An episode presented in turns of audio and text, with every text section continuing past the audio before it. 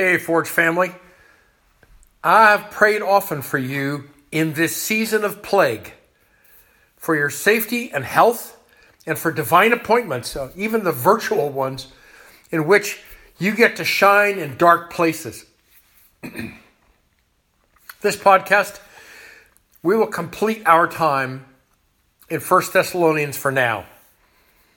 If you recall, Paul wrote to those new ecclesias to assure them that they were not destined for the wrath of God. The date and timing of the day of the Lord is held by Father God, and only He knows those particulars and how they fit with human history. Yes, that day of His wrath against those who hate and reject Him and His people Israel is coming. No, the brothers and sisters will not be on the earth or under the earth when that day comes. But it will come on those who believe that life is in their control, who Paul wrote that they will be saying peace and safety. Its suddenness will come like a violent home invasion robbery on those whose lifestyle and culture is one of laid back, self assured darkness. Such were not the brethren in Thessalonica. But Paul continued to urge them to be alert, focused, looking for the Lord's return for them as they practiced agape love for one another and all the other believers in Macedonia. Just as Paul would urge the house churches in Ephesus to get below the radar when Nero's legions had been dispatched there to bust house churches, so too Paul was urging the Thessalonians to live a quiet life. Don't meddle in other people's lives. And be at work to support yourselves. Don't draw persecution to yourselves. Let's pray. God who loves us, those who have been washed in the blood of his Son, Jesus, the risen Christ, we thank you. We honor you. We call you Father. Thank you for your promises that we are not destined for wrath, but for your presence.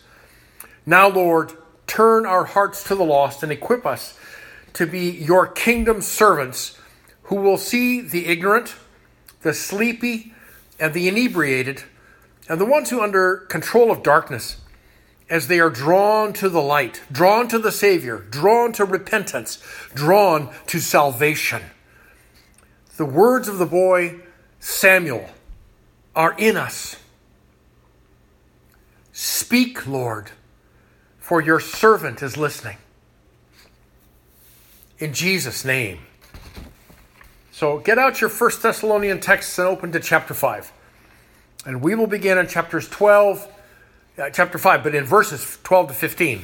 Paul, through the rest of the chapter, is putting direct emphasis on how the brothers and sisters in the ecclesias were to relate to the leaders, to each other, and to those outside the church. But we request you, brethren, that you appreciate those who diligently labor among you and have charge over you in the Lord and give you instruction, and that you esteem them very highly in love because of their work. Live in peace with one another. And we urge you, brethren, admonish the unruly, encourage the faint hearted, help the weak, be patient with all men. See that no one repays another with evil for evil, but always seek after that which is good for one another and for all men. It is part of the joy and part of the curiosity that surrounds how Paul, Silas, and Timothy identified those new converts who would swiftly become ecclesia leadership. After all, they'd had just three weeks together. Words of knowledge, prophetic insight, walking in the pattern of Jesus, who prayed all night to hear from the Father whom he should call to walk as one of his 12 disciples. Now, those would all be possible approaches to selecting out leadership. Now, soon we will get to see the missions team, how they chose leaders and laid hands on them in such a short amount of time. perhaps sooner, we will be placed in revival and awakening circumstances where we too will be calling on heaven for guidance in leadership selection and equipping. Paul wrote to the brothers and sisters in verse 12 that they were to get to know, to recognize, to respect, and to appreciate those brothers and sisters who lead amongst them. He used the word adenai and then gave the brothers and sisters clear ways to identify those who are presently leading and those who are rising to lead in the, in the churches. Those were the ones who diligently who were diligently laboring among them. Those were the ones who were set in charge over them. And thirdly, those who were the ones who instruct and admonish them. Now, these leaders would be a mix of, of pastors, teachers, evangelists, prophets, and even apostles. It needed to be a mix because some of that leadership is, is tender, comforting. Some are more direct. Some bring scripture out into the open. Some have a word from the Lord for the ecclesias and or for the individuals. It is evident that the three participles uh, that are used here by Paul that the leadership in the ecclesias were patterning themselves after the mission team, who first labored over them even when they were weary. Second, literally, these leaders were the ones who stood up in front of the churches. They, and they were exercising the spiritual gift of leadership that Paul would write of in Romans 12 and who would manage their own families well, as Paul would describe in 1 Timothy 3, and who would direct the affairs of the ecclesias with grace and skill that Paul would write of in 1 Timothy 5. Now, the third, okay, the leadership of the ecclesia were those gifted to speak sense into those brothers or sisters who, in anger, confusion, or temptation, would be drawn to wrong thoughts, feelings, and actions. This latter qualification was a, were of leaders who were to be firm, direct, gentle, fatherly, and who expected the listeners to make the right choices. Whether each house church had such a leader or leaders, or whether there was a collection of leaders who rose in Thessalonica to take up the mantle of leadership over all of the house churches. We don't know from Scripture. But we do know that Paul is urging and requesting honor to be given to those who were leading as he has described. Verse 13 continues with a further word quote, and that you esteem them very highly in love because of their work. Unquote.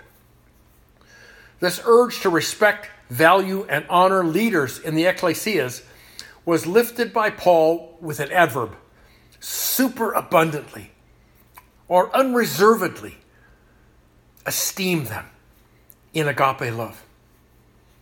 Then Paul wrote, Live in peace with one another. Now, some of the members of the ecclesias came to those fellowships with pet behaviors, some of which would become disruptive. It is likely that their behaviors were not intentional just not yet under the order brought by Holy Spirit in their midst, thus creating abrasions and misunderstandings. Part of those abrasions appear in the text of second, the second book of Thessalonians. Now, not all new believers were up for coming under authority, leadership, and correction. I believe this was a word from Paul for the more mature to intentionally give space for the Spirit to transform new believers into good citizens in the kingdom of God. Endure the abrasions, being quick to forgive, and live at peace for this season. Next, the instructions from Paul would indicate that these leadership responsibilities also flowed over into the brothers and sisters. The latter did not have to stand around and wait for a leader to lead. They were included in these instructions. Verses 14 and 15 say, And we urge you, brethren, admonish the unruly, encourage the faint hearted, help the weak, be patient with all the men. See that no one repays one another with evil for evil, but always seek after that which is good for one another and for all men.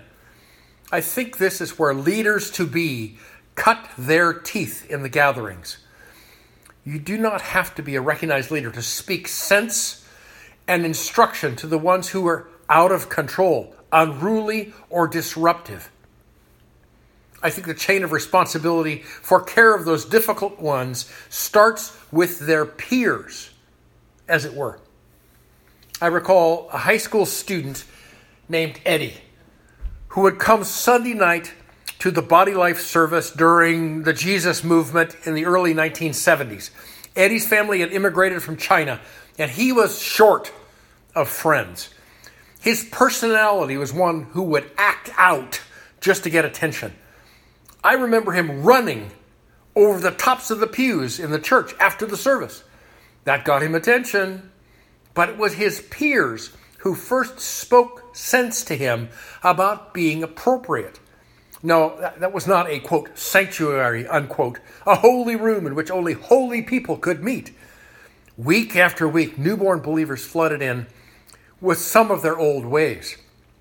I only saw Eddie run the pews one more time, and then he grew beyond that. In that same Jesus movement meeting, there were also those who were disruptive. Okay, they would come on Sunday nights, Okay, and if they raised their voices or they caused a fuss, they were quietly removed from the worship or the teaching setting and allowed to voice their shtick outside before sending them on their way for the evening. If they listened and then apologized, they were welcomed back into the meeting. If the disruption was one of a magnitude, the leaders would move to it with easy grace. And the disruptions were almost always a one off. It is that easy grace that has served us at Forge when there have been disruptions and disruptors. In the past, I've had previous, previous some brief experiences with disruptive ones who sought to lay down new guidelines for leaders that were contrary to those that were being practiced. That also included in that specific incident uh, the problem of those folks who are proposing those new guidelines, they didn't want to work. They would rather sponge off the body, have other people support them.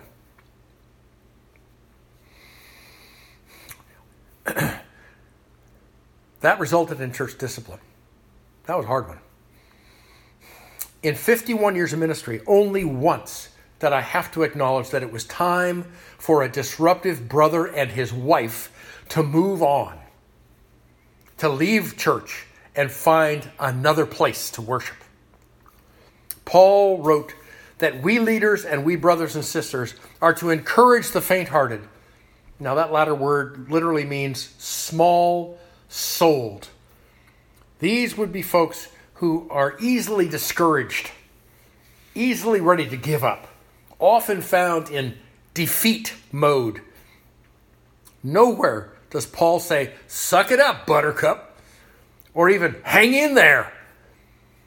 Some new brothers and sisters being bring they bring broken stuff with them when they come into the fellowships, like bitter root expectations, in which they expect the world to fall on them, and their personal expectation is that they're going to fail. That is not who they really are in the kingdom of God but they need gentle teaching, counsel, reproof, inner healing, and encouragement toward transformation. Paul said to help the weak.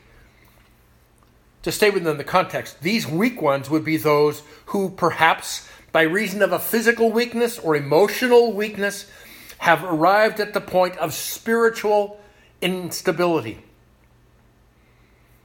That can manifest in two extremes.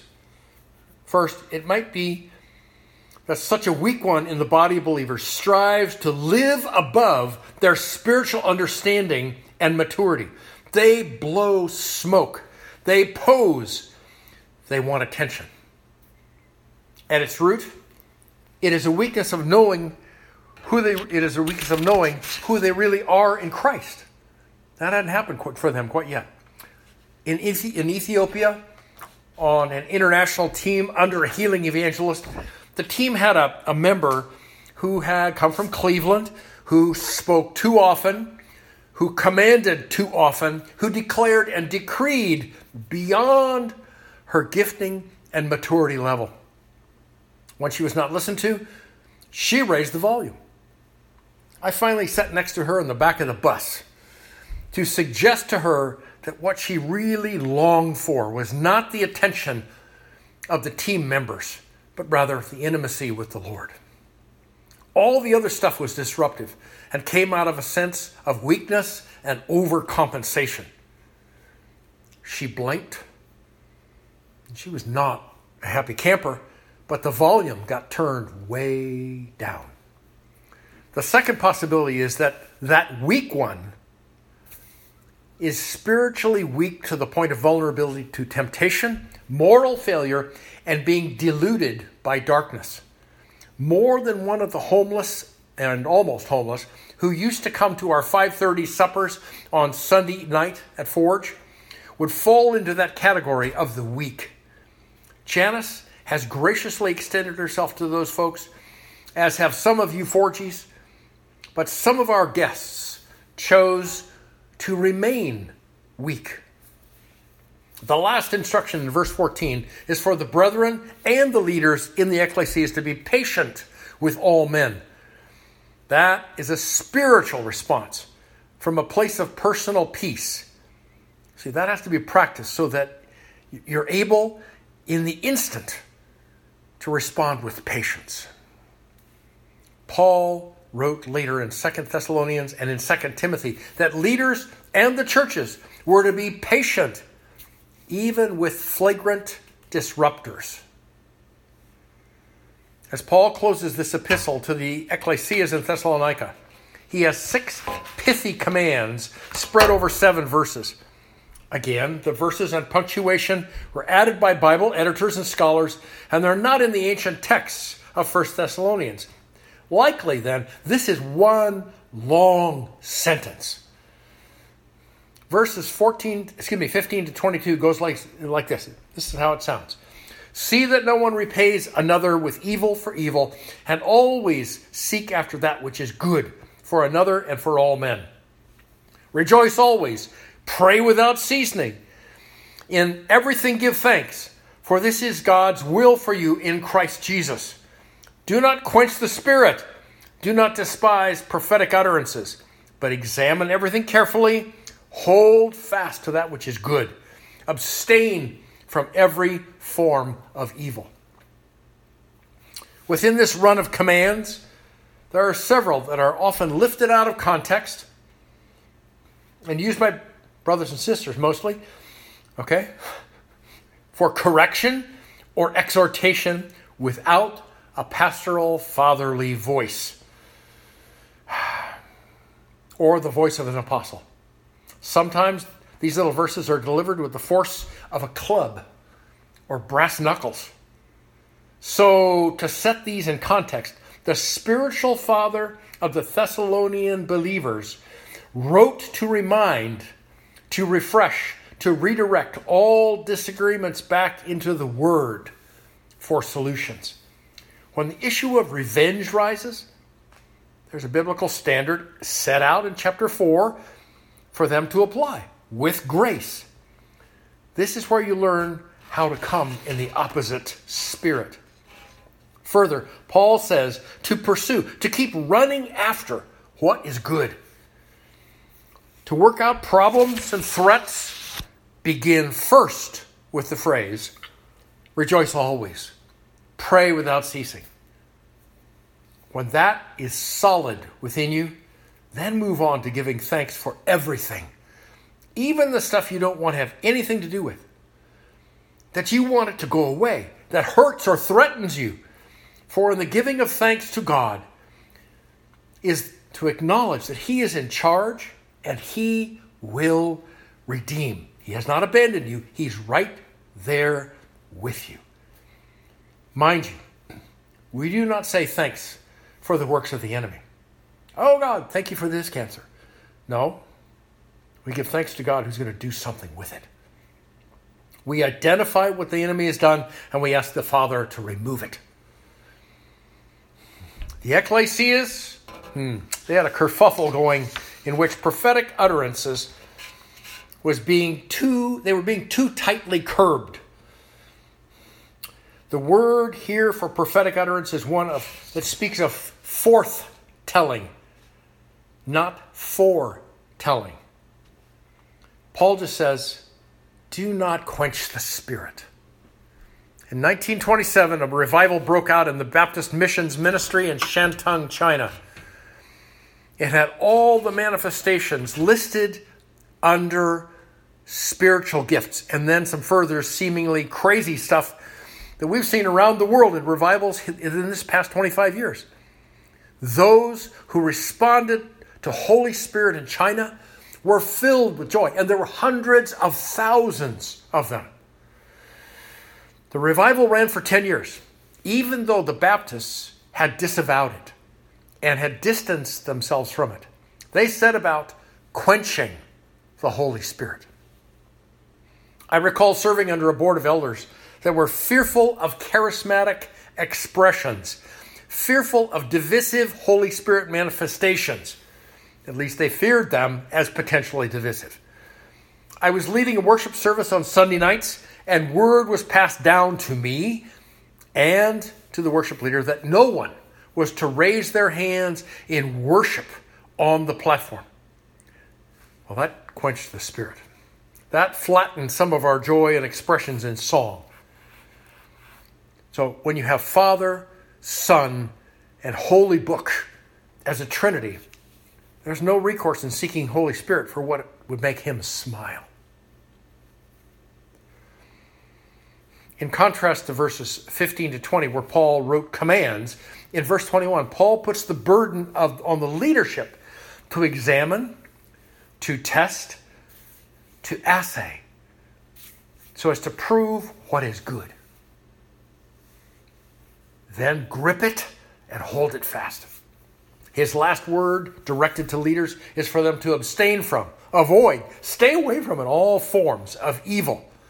And here the word evil appears without a definite article. So it is evil in its broadest strokes. Don't dally with it. Don't expose yourself to it. Resolutely step back, recognizing that even the spiritual gifts, hmm, even the spiritual gifts, can have evil motives hiding behind displays of Holy Spirit power. See, that brings us back to that dual streaming stuff where you have an individual who desires to display God's power at the same time that they're living a secret life. Paul says, don't have anything to do with that. In his closing words, Paul wrote to the ecclesias that his desire was for the God of peace to sanctify them entirely Verse 23 recalls the name of God Yahweh Shalom, the God of peace, the God from whom peace flows. This name appears in, in Judges chapter 6, out of the mouth of Gideon, who, after building an altar and offering, you know, setting up a sacrifice, the angel of the Lord stretched his, his staff out and touched the sacrifice, and fire consumed it completely. Gideon named that place God of peace. Here in 1 Thessalonians 5:23, Paul requests that the Lord set apart and make holy the believers in the city. We know that process of complete holiness will finish when we are with him. But on the way, we've been assigned to cooperate with Holy Spirit to see us substantially transformed from darkness to light. Paul continues to ask of the Lord that the Thessalonians be preserved, kept safe in all matters of spirit, soul, and body, coming into the presence of the Lord Jesus without any blame, hitchhiking with them. Verse 24 says, Faithful is he who calls you, and he also will bring it to pass. It was not a, it wasn't chance. It wasn't a oops, wow, how lucky. No, it was it was Paul, Silas, and Timothy who arrived in Thessalonica, preaching the risen Christ in the homes and synagogues of Thessalonica. And they were there to find out those who were being called out of darkness into the presence of the Father. Having called men and women into the ecclesias, he will also come and bring to pass what he has promised to them. Verse 25 has Paul asking for prayer from the believers for him and the missions team. He's laid out a template of care and concern. Now, Paul says, Pray for us too. Verse 26 says, Greet all the brethren with a holy kiss. I've been kissed in Jordan, in Austria, in Switzerland, in Sicily, in Indonesia, in Malaysia, in Austria, Australia, in the Philippines, in Argentina, in Ethiopia, in Uganda, and in Mozambique, but not, not so much in North America. Wherever the name of Jesus is lifted high, both men and women greet, greet one another with a holy kiss. This was a practice that continues into the 21st century. And honestly, that's amazing because in two, by 250 AD, 250 years after Jesus was born, it had been quietly suppressed in the churches out of fear of inappropriate kissing. Men were sent to the left of the congregations and the women sent to the right, and the holy kiss ceased.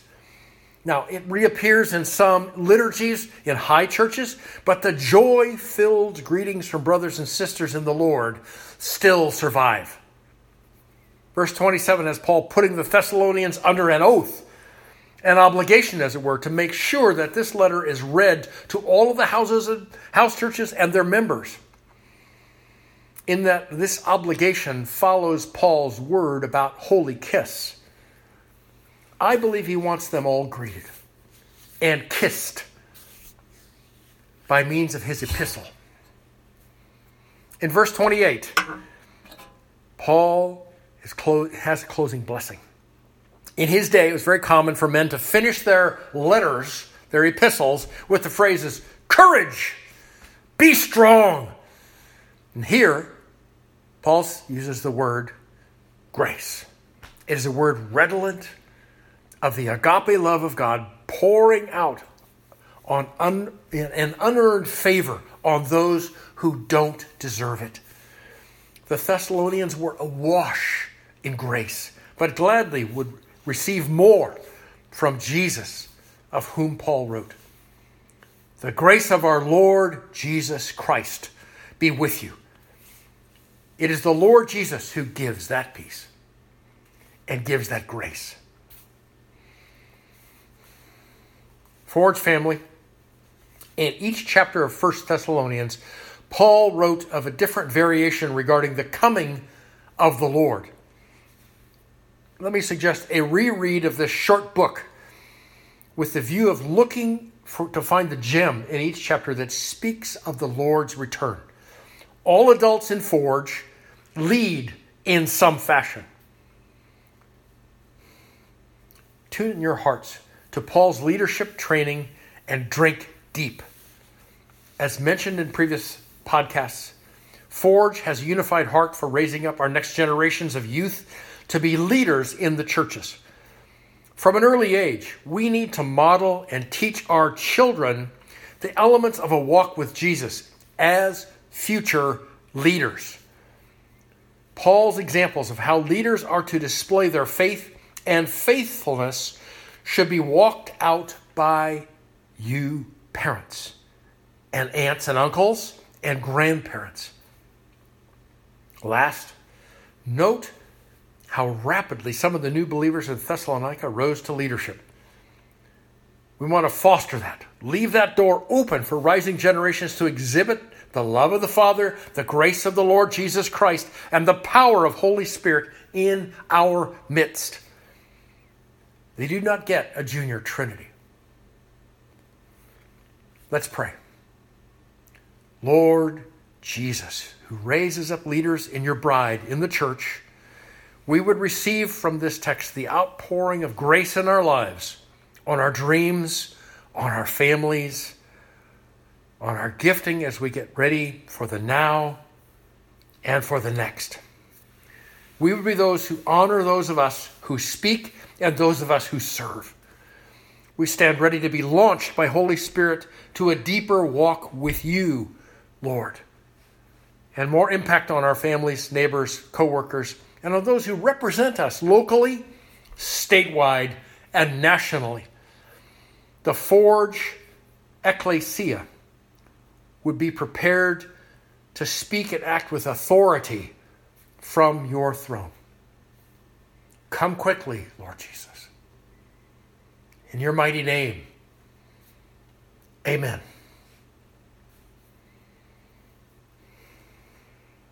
Forge, I love you. We'll see you in the, on the virtual, virtual screen on Sunday. God bless you.